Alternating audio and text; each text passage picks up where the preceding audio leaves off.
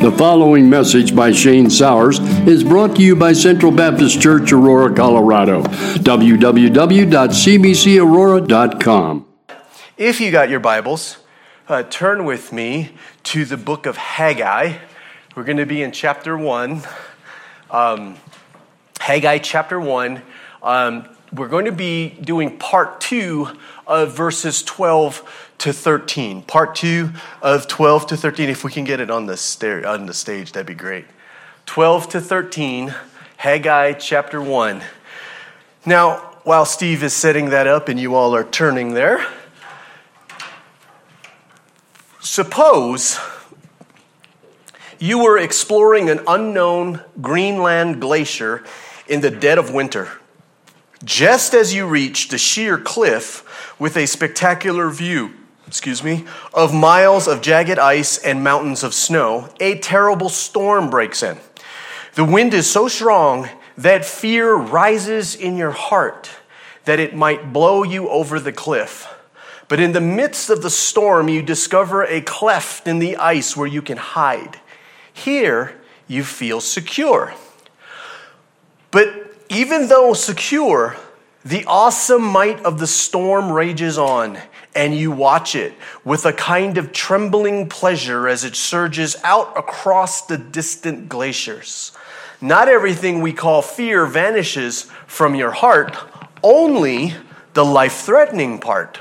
There remains the trembling, the awe, the wonder, the feeling that you would never want to tangle with such a storm or be the adversary of such power. And this is the words of John Piper. And so it is with God. The fear of God is what is left of the storm when you have a safe place to watch right in the middle of it. Hope turns fear into a trembling and peaceful wonder, and fear takes everything trivial out of hope and makes it earnest and profound. The terrors of God make the pleasures of his people intense. The fireside fellowship is all the sweeter when the storm is howling outside the cottage. So, family, even though it's not life threatening, somehow fear does not vanish. That's the beauty of this illustration that I loved about it even though we know we're not going to lose our life in the storm, while the storm is passing over us, somehow the fear does not vanish. Even though we are saved by the blood of the Lamb, even though we are saved as Christians, we are saved. We have life, life more abundant in Christ now. There is still this thing that we understand called the terrors of God. Okay? Now, again, I know anytime we start talking about the fear of God, our culture tends to get up in arms. but the question is, why is that? Why is that? Why is it that we get up in arms when we talk about the topic of the fear of God? The Bible does, does not the Bible say it is, it is a terrible thing, right? A terrible thing to fall into the hands of the living God. It's a terrible thing. The terrors of God. And, and this, this, is the, this is a very, very let's avoid the topic subject. People, and the thing that's really interesting to me is that you hear people in our culture today try to define and explain what we mean by this thing called the fear of God. And what's really funny is when you hear people define fear of God, the way they define it is everything but the fear of God. And just I've heard some bizarre definitions of this, just bizarre definitions of it where fear actually doesn't even apply. But here's the thing. People try to define the fear of God in a way that's everything but the fear of God. Why do we do this? And the result, because there is no healthy fear, we do not truly repent. Quick reminder, reminder of the Gallup poll that we, we, we looked at, okay? And it's not just Gallup, it's, it's everything. Pew Research, all this stuff is all pointing to the same thing, especially in our culture today. The conclusion that they're bringing is this there is little difference in ethical behavior between the churched and the unchurched. That should be ringing bells. When we hear those kinds of words, that should concern us, church. We should be concerned that, that the people, when they're polling and they're looking at the church and they're doing research on this stuff, where they're coming to the conclusion that there's little difference in ethical behavior between the church and the unchurched. Meaning that when the world is looking at the church, they don't see any difference or little difference between the church and the world. Now that is alarming, isn't it? They should be able to look at you and say, Whoa, there's something very different about you. There is as much pilferage and dishonesty among the churched as the unchurched. And I'm afraid that applies pretty much across the board. Religion, per se, is not really life changing. In, in our culture, one of the things that some postmodern researchers will actually say is when they look at the modern church today, when they look at us,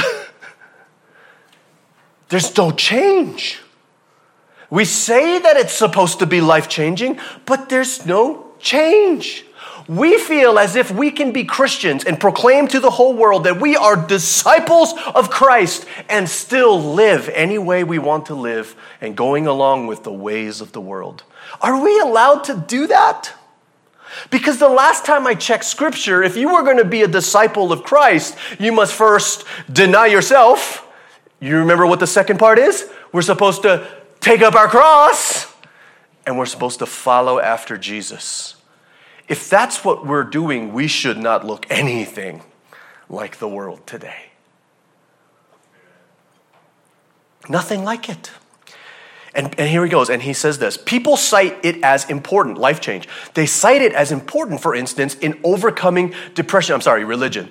People cite religion as important, for instance, in overcoming depression, but it doesn't have primacy in determining my behavior. That's what people will say today. What's even worse is these are the words that are coming out of the mouths of Christians today. That's why the world's not seeing anything different. We're just not seeing it. Now, when, when I looked, you know, personally, when I did my studies and research in church history, you see two things that's pretty common. It's a destruction of the church. The world wants to destroy the church. The enemy wants to destroy the church. That's one thing that you see clear in church history. But there's two ways they do it, and they consistently try to do it. Number one, they do it with, it's, it's two A's. Number one, they do it with annihilation. What does that mean? That means the world is going to go after the church and they're going to do everything they can to annihilate us, to kill us, to imprison us, to destroy the churches, to destroy, burn Bibles, you know, just destroy the church, to annihilate the church. But what happens is, is a lot of times when that happens, the church begins to rise up. And what they find is the more they persecute the church, the more the church spreads. and the bigger the church gets. Okay, so we can't do it that way. So this is the way that's more subtle, but what I see in church history is more effective. You destroy the church by trying to annihilate it or get the church to assimilate. Annihilation, assimilation. Where the world becomes so much, or the church becomes so much like the world that there's just no difference anymore. Wow. Become so much like the world that they've lost their saltiness. They've lost their light. They've lost everything that makes them different. So, last week we talked about repentance. We briefly touched upon the relationship between the fear of God and repentance. And, and what we got to understand and what we got to see today is what an important piece the fear of God is. Puritan Thomas Watson, he writes, as the embark embankment keeps out the water, so the fear of the Lord keeps out uncleanliness. John Murray writes The fear of God is the soul of godliness. And what we've seen and we're finding in statistics today is the reality of this thing called false repentance. From what I see, a false repentance of just simply saying sorry for a mistake. So we've gotten to the place as Christians in the church today that when we repent, it's simply just saying, hey, you know what, God? My bad.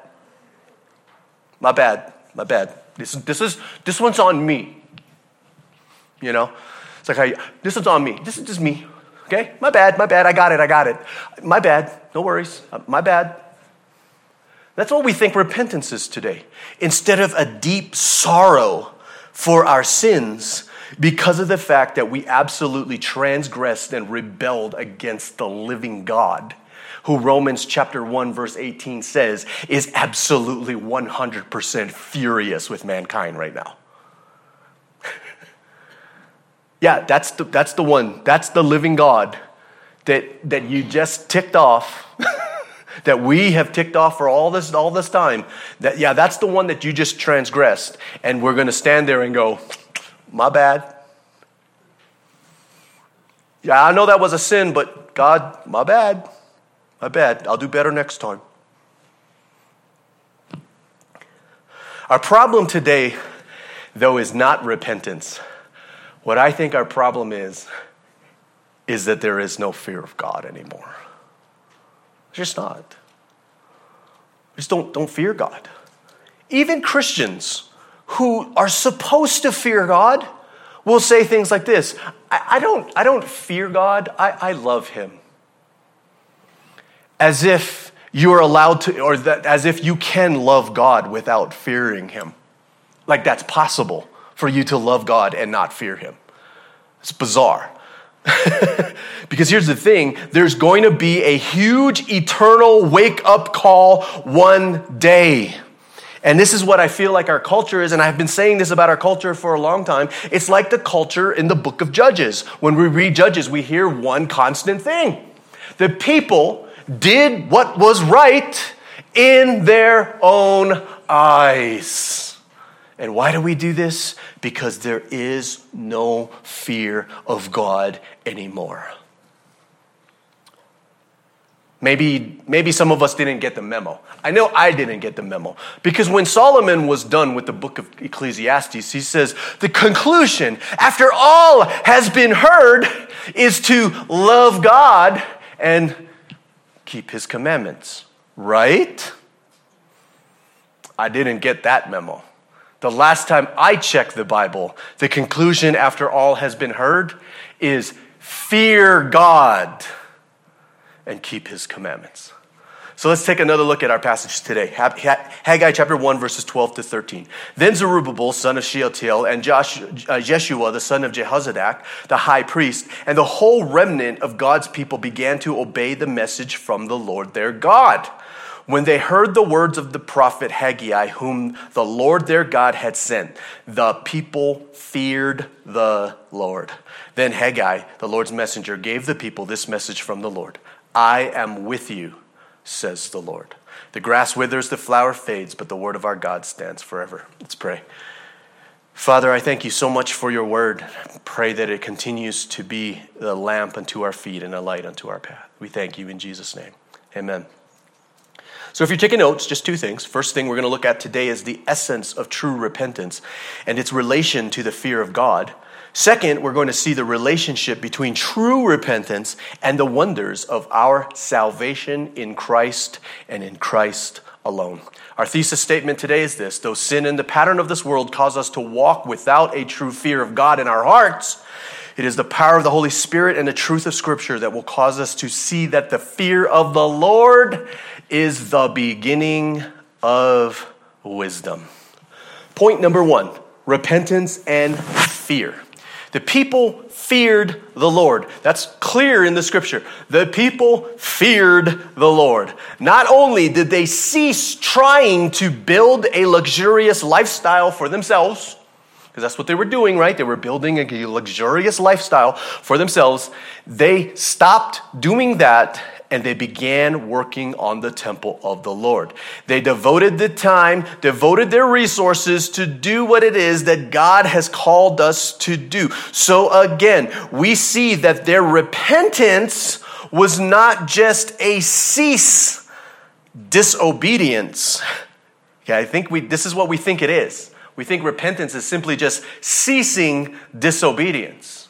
But repentance is also stepping toward our obedience. Remember, I talked about last week the Westminster Catechism. When the Westminster Catechism defines sin, it says sin, excuse me, sin is any want of conformity or transgression of the law of God. What is want of conformity? Want of conformity means not being or doing what God requires. That's how we sin. Not being, not doing what God requires. And sin is also transgression or doing what God forbids. So, see, sin is a lot more complicated than many of us might have thought. There's two sides to it it's doing what God forbids and not being and not doing what God requires. Remember the golden rule of Christ. Christ gives the golden rule in Matthew chapter 7 verse 12. Matthew chapter 7 verse 12. Do to others whatever you would like them to do to you. This is the essence of all that is taught in the law. See, so you know it's a sin if you don't. Taught in the law and the prophets. It's not simply a negative. So remember, I set up two things. Number one, the line. I don't know if you guys can see it, but I have a caution line here. So we think repentance is just making sure that we don't cross the line, right? Live life, do what we do, getting close to the line, see how close we are to the line. Or what happens is, is that we cross the line and we're living a life that we shouldn't be living. And then all of a sudden we hear the gospel, hear the word, we're convicted in our heart, our conscience, it, it, it, it, begins to nag at us and we start to go, oh no, what am I doing? I'm not supposed to be doing this. You know what, God? I am sorry. I'm not going to do this anymore. That's the line. I'm not crossing that line anymore. And we think we're good. But what we see here is it's not just a negative, it's also a positive. We are failing to follow what is t- the essence of what is taught in the law and the prophets if we are failing to do what we need to do for others, which is climbing the ladder. So we think it's just don't cross the line and we're good. No, no, no. Not only do we not cross the line, we also got to cro- climb the ladder. Cross the line climb the ladder. That's the essence of repentance. That's what we see in Haggai. Haggai, they stopped with their luxurious living. They stopped trying to build their luxurious houses. They stopped all this consumption of what they're doing to build this better lifestyle. And if they just stopped and just kind of stood around and talked and just enjoyed their what they had, hey, you want to come over for the football game today? Yeah, let's just do that. Let's hang out and all this stuff. Yeah, this, this isn't true repentance. What they did was they stopped trying to build their lifestyle and they started to build the temple of God. Still got to do. We still got to do, right? Not only did they cease trying to build a luxurious lifestyle for themselves, they began working on the temple of the Lord. They devoted the time, the resources to do what it is that God has called us to do. So again, it's not just a negative, it's a positive. We are failing Christ's golden rule if we do not do for others. So it's not just that we keep ourselves from crossing the line, we gotta climb the ladder. It's not just we gotta go through the day and I gotta, I wake up in the morning and my goal is I just gotta hold it together. I just, uh, we wake up in the morning and we go through the day and we just like, okay, this is what I'm gonna do. God, Holy Spirit, just keep me from having any kind of incident.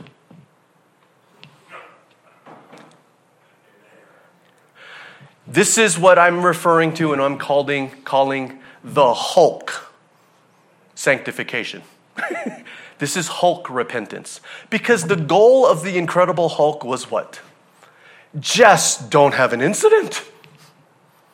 Just uh, his whole life when he was going, he woke up, when he had a victorious day, was when he didn't turn into the Hulk as long as we can keep the Hulk at bay, as long as we can keep myself from destroying anything, ruining anything, saying something bad, hurting somebody's feeling, destroying a family, destroying my friendships, destroying my relationships, destroying my job environment, destroying my atmosphere, ruining my family, as long as I can keep myself from doing that, man, what a good Christian I am.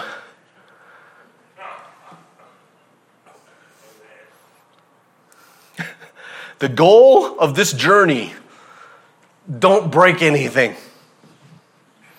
don't mess anything up. This is our idea of repentance when that's not what God has called us to be. He didn't call us to just not have an incident. I mean, that's part of it, yeah. He doesn't want you to turn into the Hulk, yeah. God wants you to not turn into the Hulk, but He also wants you to be Captain America. Yeah, good. You didn't destroy anything. But but did you bring something up? Did you build something? Did we help somebody? Did we give of ourselves and our resources today? Did we help fix something? Sure, we didn't discourage anyone today, but did you encourage someone today? Did we tell someone about Jesus? Did we preach the gospel today? Did we let our light shine? Did we stand for the truth? It's not just turning from this, it's also doing what it is that we need to do. This is what God has called us to. Christ said, Do for others. If you didn't do for others, you failed that day. But but but but but God, I didn't I didn't do anything bad to him. Great. Did you do anything good for someone? Hmm, not so much. This is this is how we operate today. And this is why this is why everything is getting distorted. in our culture, especially in Christianity today, where there's a lot of distortion that's coming. We're forgetting the essence of what it is to be a Christian today. Last night, I, I posted a, a, a video on uh, TikTok that while I was sleeping just went, and people are reacting to it. And I, I essentially said, you know, do you fear God? That's the question. Do you fear God? And I said, hey, let me give you a, a way. How, do, how are you answering this question? Okay, just ask yourself this question Are you more concerned with getting into heaven or more concerned about not going to hell? Now, this is what, this is what boggled my mind, okay? Number one, people don't fear hell anymore. They don't. They, just, there's no fear at all. I mean, the, the, the blasphemous things that you see what people say. But the thing that's funny is the Christian that goes, neither, I just love God. I'm like, where, do you, where does that come from? Where does, that's bizarre. Where does that come from? Neither. I, I'm not concerned with either. See, the reason why I ask that question is because when we're so concerned about making it to heaven, then all we're doing in life is making sure that we do enough to make sure that the doorman knows who we are. That's how I'm living my life. I'm living my life any way I want to, but I'm just making sure that I'm giving enough to the doorman. So when I die and, and the doorman's standing there for me to go to heaven, I'm just like, what's up? Yeah, I remember you. You remember me? Yeah, all right, man. Hook me up. Yep, yep. Takes the thing away. Like getting into a club, right?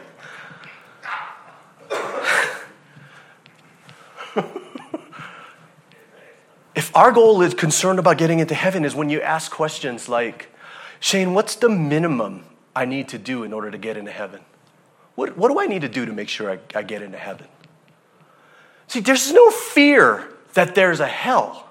You're just afraid that you're going to miss out on something cool. That that's our goal in life. I just don't want to miss out. That, that Christianity and going to heaven, that's my retirement policy. You know, because I, have learned over the years that if you, you know, you keep giving some money to the retirement policy, it begins to grow, and the next thing you know, you're rich. Just keep giving, keep giving the doorman, and the next thing I know, boom, I die, and here's my retirement. When we're concerned about heaven, and we're concerned, that's, that's what we're just getting in. This is the, the, the reality, this is the life that we lead. Just doing everything we can to just make sure that we live a life good enough to make sure that the doorman knows me, we slap hands, and he lets me in. But was that the posture of the Apostle Paul? When he realized what life was like and he realized the, the, the position of God and realized the state of man. What was Paul doing? Did I need to make sure? I got to figure out a way to make sure that the doorman knows my name? No! Paul said, Oh, wretched man that I am, who will deliver me from this body of death? Do we not realize that the living God is furious with mankind? and the wrath of God and judgment is coming, that Jesus is coming back to judge the living and the dead. And we sit back there and be like, hey, I neither. I just love Jesus. Yeah. Now, I'm not saying that's wrong. we want to love God. We love God. That's, that's a reality. But the mistake that we're making in our culture today is we think that it's, we're able to love God without fearing Him. And that is going to be catastrophic. And that is the reason why there isn't true repentance today. How many times do we find that we just don't climb the ladder? We do all that we can do to keep ourselves from being selfish, but not enough to be selfless. I was talking to Janine today as we were, we were working. You know, it's really funny. It's the bizarre thing that you see. And you know what? Keep the camera on. That the, the bizarre life coaching stuff that you're hearing from the pulpits today. That it's possible for you to be self centered as long as you're not selfish. No, no, no. I mean, I know it's funny. Listen carefully to what they're saying. Listen carefully to the message that they're communicating. They're absolutely telling you to be self centered. That's all these things are. That's all it is. Is you know, if you do this, you, if you and you, and all you got to do is this, and it'll benefit you, and everything. It's so self-centered. But as long as you're not selfish, you're okay. When the Bible says that we are to consider others better than ourselves. Yeah. Shane, I'm doing all I'm doing all that I can in my power to live at peace with everyone. I'm not causing any problems. I haven't crossed this line. I haven't crossed it. I haven't. I'm not being selfish. But my question is this is, this, is it okay? Connie's not here, so I can't really ask permission, but I don't know. Is that all right? I got to take this off. I'm really hot. Is it okay? All right, thanks. You know, I take that off, and Connie's giving me this look, but you know, she's not there, so I'm gonna take off my shoes too. Okay. Um, I'm not being selfish. I'm not crossing that line. Okay, I'm not. I'm not. But my question is are you considering others as better than yourself? Are you sharing with others? Are we making sacrifices for others today? Are we climbing the ladder? Hmm. I think many of us are not climbing the ladder because we don't fear God. We don't climb the ladder because we don't fear. Okay, Shane, I heard you. Okay? I, I just, I don't feel good. And, you know, I'm, I'm somewhat encouraged today So it's going to take me a little bit of time to get things together. Right here, right here. It's going to, a little bit of time to get things together. So I'm going to have some fun in life right now. That's what I'm going to do. I'm going to have some fun in life right now. And I'm going to live my life. I'm going to have some fun, live my life, have some fun. Oh, man.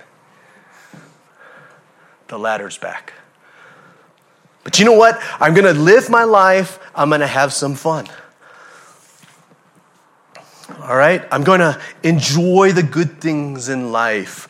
I, am going to go out and I'm going to party with my friends. I'm not going to do anything bad. I'm just going to go out and party. And then after time goes on, spending time with people. You know, they're, they're good people. They lust after the things of the world, but they're, but they're good people. And so I'm going to do that. So we're out and now they're beginning to rub off on me. They're beginning to rub off on me. Now I'm starting to dabble with illegal drugs, and now I'm starting to consume alcohol to the point of drunkenness. And I hang, I hang out with other women. I'm just looking, not touching, just looking, not touching, just looking, right? As if that's better. Jesus says if you look lustfully upon a woman, you've committed what? Adultery. Oh, all right. So there, so then I'm having a good time, not having an affair. I'm not, you know, and I'm just, I'm doing all these things that I want. And then I went to Central Baptist Church one Sunday and I heard this preacher talk about sin and talked about the gospel. You know what? I got to repent. I'm so sorry, God, for doing the things that I've done. I don't want to do that anymore. I shouldn't have let those people rub off on me. I am so sorry, Lord. And then I'm going to go to church now. And then I go to church, and then all I hear is the preacher saying, Well, what about my kingdom? What about bearing uh, one another's burdens? What about contributing to the needs of the saints? What about seeking to show hospitality? What about showing brotherly kindness?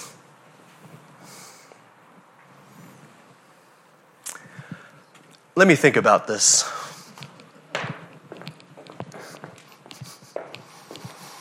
We don't climb the ladder because we're not afraid.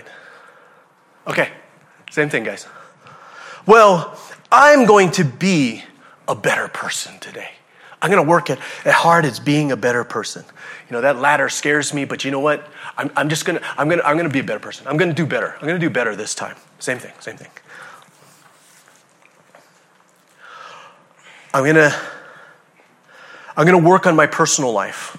I'm going to work on my personal goals then maybe I'll be able to help the kingdom if I get maybe a little bit of success. So we work and we work and we work, trying to better our lives, making sure that I'm able to pay my bills. Shane, I got to pay my bills, right? I got to live, right? So I need to be successful. And then when I'm successful, then I'll help God. Then I'll do the work of the ministry. Then I'll do what I need to do. And so we start to work and we work our career. We start to do the things that we do. And now we're not spending time with our family. Now we're compromising values and we're doing things and we're, we're, we're doing things to get that promotion. Now church and, and family is set aside so we can spend more time doing what we need to do. And now we've spiritually abandoned our family. We've abandoned our wives, our husbands. We're not giving to the church anymore so that we can invest more money in our stock tips that we get from people at work. We're cussing more now. We're getting angry fast. We're drinking again.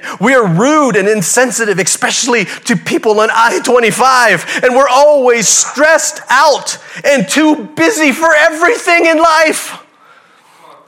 And then I'm going to come to church. I'm going to hear the preacher talk about sin in the gospel. I'm going, oh my gosh, I have fallen. Who will deliver me from this body of death? Lord, I'm so sorry. And we repent. I'm never going to cross that line again. Not going to do it. I, I'm not crossing the line. But you need to sell your possessions and give to the needy. We got to rescue the weak and the needy. We're supposed to deliver the weak from the hand of the wicked. We're supposed to love each other as Christ has loved us. You know what? We'll get to that later. One more time, guys. I'll, I'll get to that later. We're going to get to that later. Up here, same place. But, but, I'll get to it. I'll get to it when I get the chance.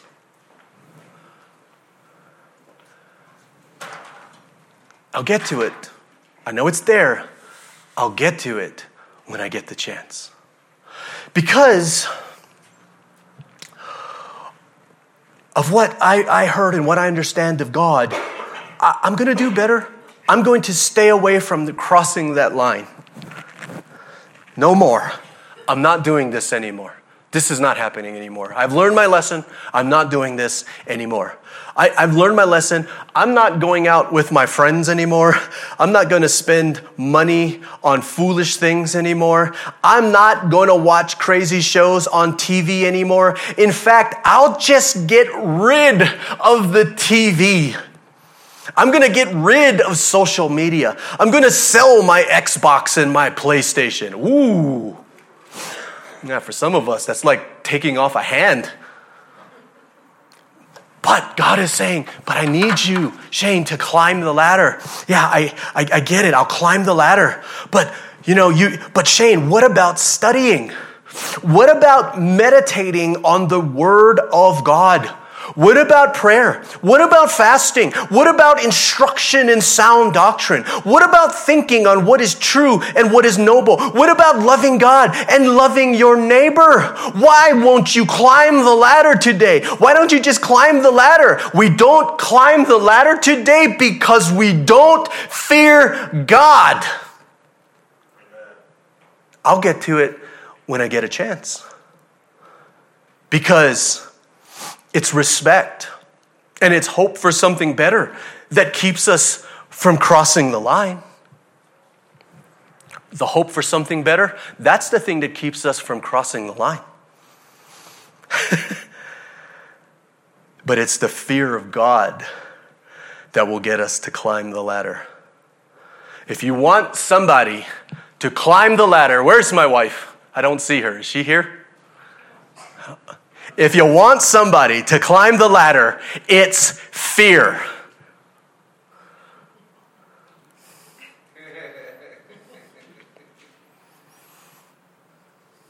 Wait, wait, hold on.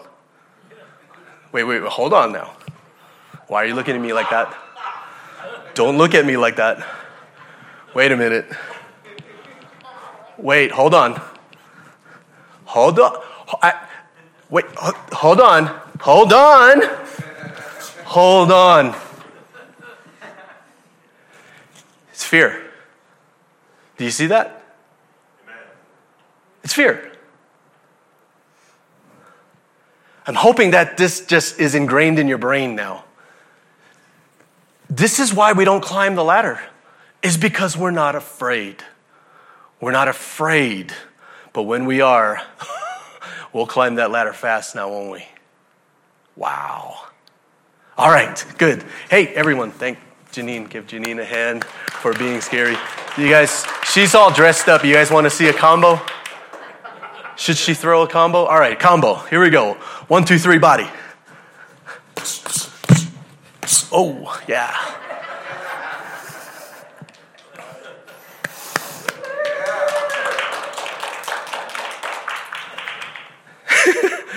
Trust me, I am afraid of that. I'm going to make a mistake one day and I'm going to be out cold. I'm going to be like, what, what, what happened? What just happened? Fear, family, fear, fear. When people responded, and there was true fear of the Lord. The Word of God declares, and the people feared the Lord. Matthew Henry, he writes, Note, a holy fear of God will have a great influence upon our obedience to Him. Serve the Lord with fear. If we fear Him not, we shall not serve Him. Flat out, if you don't fear God, you're not going to serve Him.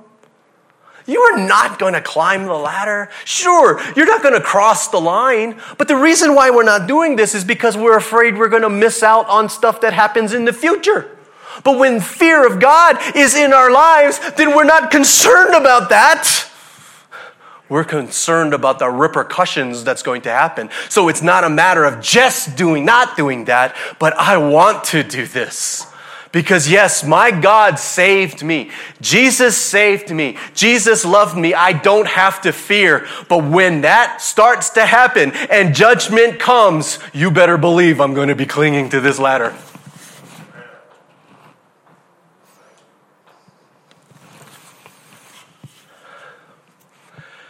Because it's not enough to be known or to know Christ. We also need to be known by Christ. Famous quote from John Calvin Nothing is more powerful to, con- to overcome temptation than the fear of God. Dr. Baldwin, she writes, This fear is in contrast to the careless indifference which had faced the pre exilic prophets. When God has spoken, apathy is evidence of practical atheism. They feared in the sense that they had been startled wide awake by the voice of God. Family, that's what I'm praying for today. That we will be startled wide awake by God today. He will wake us up. Sure, we got this the woke thing and we got all this stuff that's happening and all this stuff that's going on. I'm going to tell you something right now. There's nothing that any political empire or nation or any cultural special interest group is going to be able to shake us like God will shake us up when holy fear descends upon our hearts. Our difficulty today in modern evangelicalism is that we fear missing out. We fear not getting enough. We fear not getting as much as we can in heaven. We fear not getting into heaven. Again, Shane, I just want to know all of them. Just tell me the minimum of what I got to do to make it into heaven. Shane, I just don't want to miss out on heaven. What do I need to do to make sure I get there? We're not concerned at all about the other results. Again, if you guys want, just go look at, look at the TikTok I posted last night and look at the responses. People are not afraid of God. People are not afraid of hell. They're not afraid of punishment. They're not afraid of judgment. These statements are never in the sense of what it is that is very, very real. There is no fear of the judgment of God that's coming. And God, again, is furious with us. The Bible says that it's a terrible thing to fall into the hands of the living God. The place of weeping and gnashing of teeth, the place of eternal darkness, it is the place where you will face the wrath and judgment of God. Again, do we realize who we're messing with today? Man. I just, it, it shut, I, I shudder inside when I read some of the comments and what people will say in regard to God today. You know, even, even back when I was young, I want to say maybe when I was in elementary school, there was a guy that I used to hang out with. We, we're not, we weren't church going when I was really young. None of my friends were really church going, none, none of that kind of stuff. But he liked to tag. You know, he liked to tag things. He always had spray paint and he always had these paint markers and stuff like that and go up to walls and, you know, he'd write his name, his tag name, his gangster name, whatever. He would like to tag stuff. And we'd be walking and, you know, go over to a fence and he'd tag the fence and, you know, just be walking and, you know, see a building of a, a grocery store and he'd tag the outside the wall, with all this stuff. But here's the thing that was really funny. Back in the day, I want to say this is like, you know, late 70s, early 80s and we come over to a church, bust out, and he'd go, Oh no. Well, why not? Well, I'm not tagging a church. Are you crazy? And he kept walking. Even back then, with people who don't go to church and people who didn't believe, they didn't mess with God. You remember those days? It's so, it's just like it's non existent today anymore. There's just no fear. There's just no fear. I, I just, I couldn't believe just how many incidents of theft we've had at churches over the years. When I was in Hawaii, my church in Hawaii, we got robbed like three or four times. People are robbing churches. There's just no fear of God anymore, no fear of punishment. Do we realize who it is that we are messing with today? We don't do what he wants us to do. We don't give what he wants us to give. We don't live how we're supposed to live, how he wants us to be. And he doesn't receive his glory. Are we supposed to be afraid if we live like this? Yes!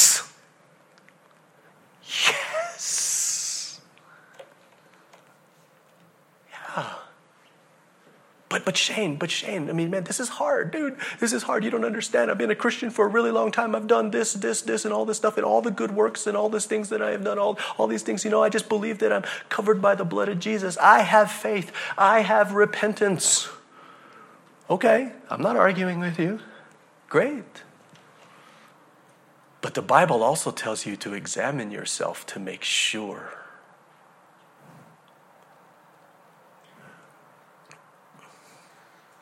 I'm not questioning, I'm just saying, might be a good idea to examine yourself to make sure. Because in our culture today, we don't want to fear God. But the one, another big issue is we are so self deluded. we can convince ourselves of anything. We can lie to ourselves and actually get ourselves to believe the lie.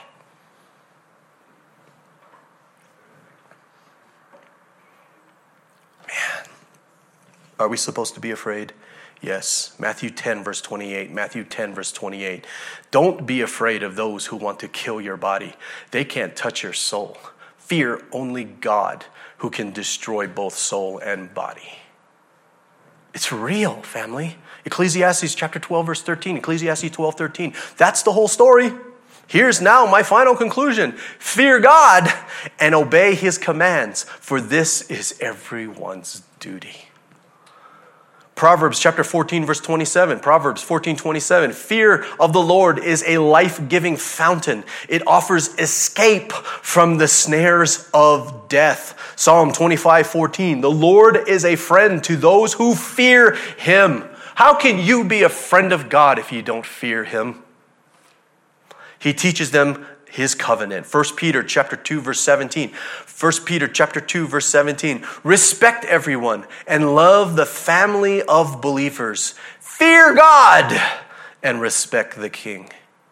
Acts chapter 9 verse 31, Acts 9:31. The church had then peace throughout Judea, Galilee and Samaria, and it became stronger as the believers lived in the fear of the Lord and with the encouragement of the Holy Spirit. It also grew in numbers. 2 Corinthians chapter 5:11, 2 Corinthians 5:11. Therefore, knowing the fear of the Lord, we persuade others.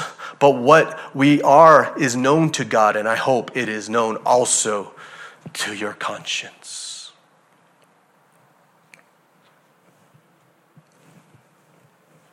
I don't know which one is today. I didn't ask.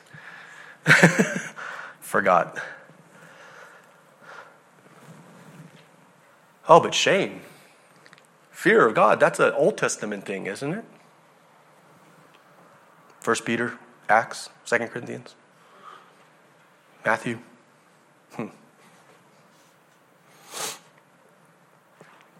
And I hope it's known also to your conscience. See, that's the thing, family, today. We got to be honest with ourselves.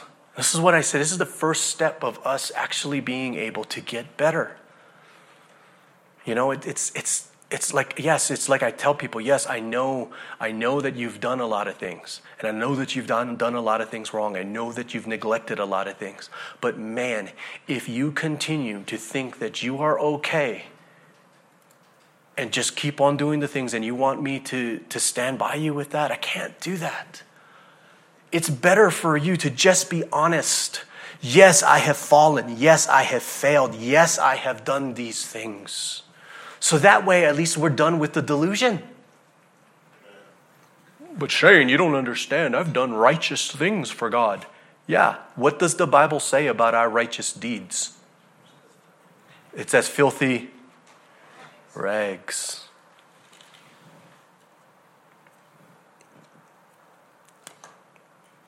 How is our conscience today?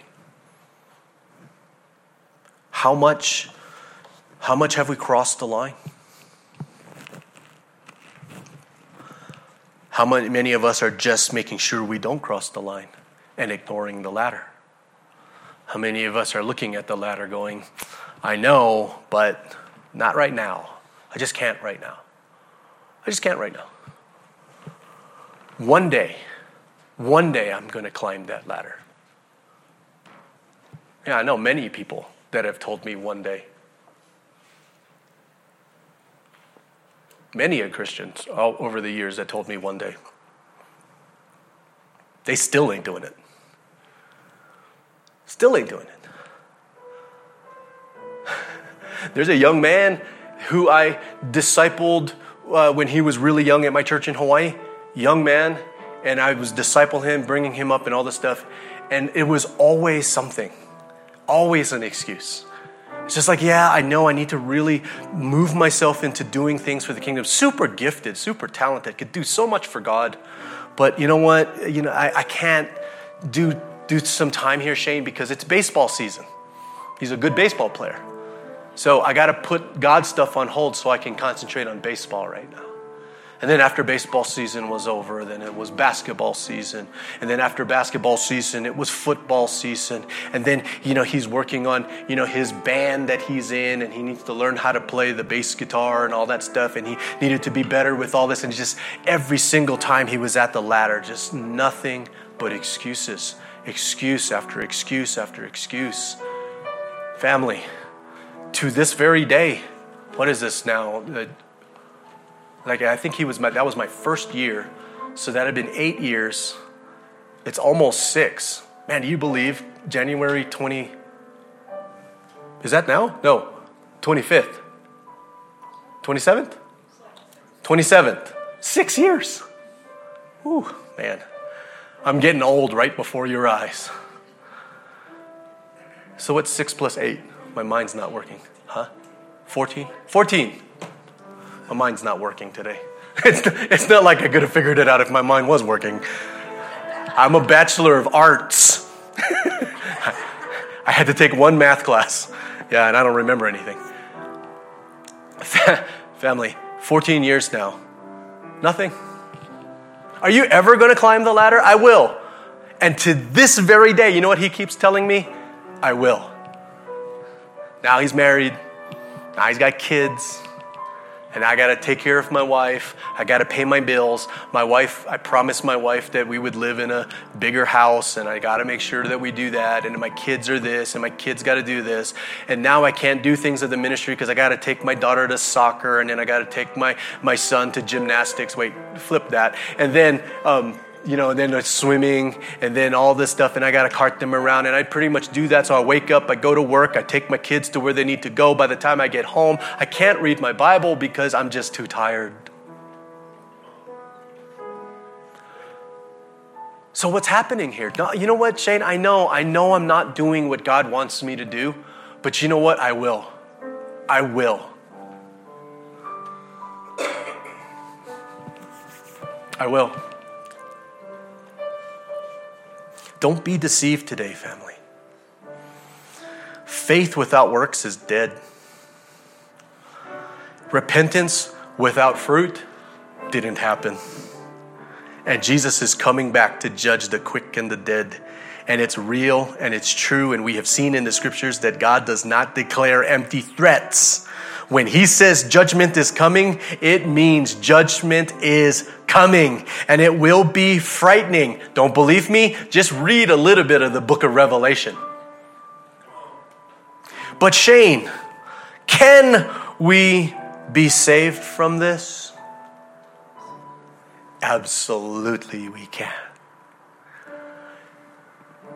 I am just as confident in saying we can be saved from this as I am that judgment is coming.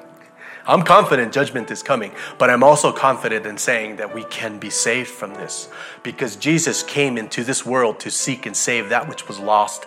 Jesus died for our sins according to the scriptures, and he was buried and he was raised on the third day according to the scriptures. The saying is trustworthy and deserving of full acceptance that Christ Jesus came into this world to save sinners. He himself bore our sins in the body on the tree that we might die to sin and live to righteousness. By his wounds you have been healed. He became sin who knew no sin that we might become the righteousness of God in Christ Jesus. Oh, yeah. And it doesn't stop there. The promises continue. Did you know all who call upon the name of the Lord shall be saved? If you confess with your mouth that Jesus is Lord and believe in your heart that God raised him from the dead, you will be, yes, you will be saved. All of this is written so that you will believe that Jesus is the Christ, the Son of the living God, and that by believing you will have life in His name. Confess your sins, and He is faithful and just to forgive us of our sins and to cleanse us from all unrighteousness. Man. There's compassion, there's love, there's forgiveness, there's mercy, long suffering with our God. But let's not forget that He is God. yes, Jesus is my brother. Jesus is my brother. He is. I am a co heir with Christ. But when we get to heaven and the my brother is standing there before me, I also recognize, yes, he's my brother, but I also recognize that my brother is the King of kings and the Lord of lords, with fire in his eyes and light so bright that we don't even need the sun anymore. Oh, yeah. Yeah, I'm falling to my knees and singing glory Holy, holy, holy. And because of our Lord's long suffering, because of his mercy, I believe that's the moment where he picks us up and says, Well done, my good and faithful servant. Takes out the crown and puts it on your head. And we enter into the kingdom. But he's so awesome and he's so amazing it's not going to stop there, is it? With the crown on our head as we walk into the kingdom of heaven, we're going to realize something else. That even that crown on your head is not worthy of Him. And we will take it off.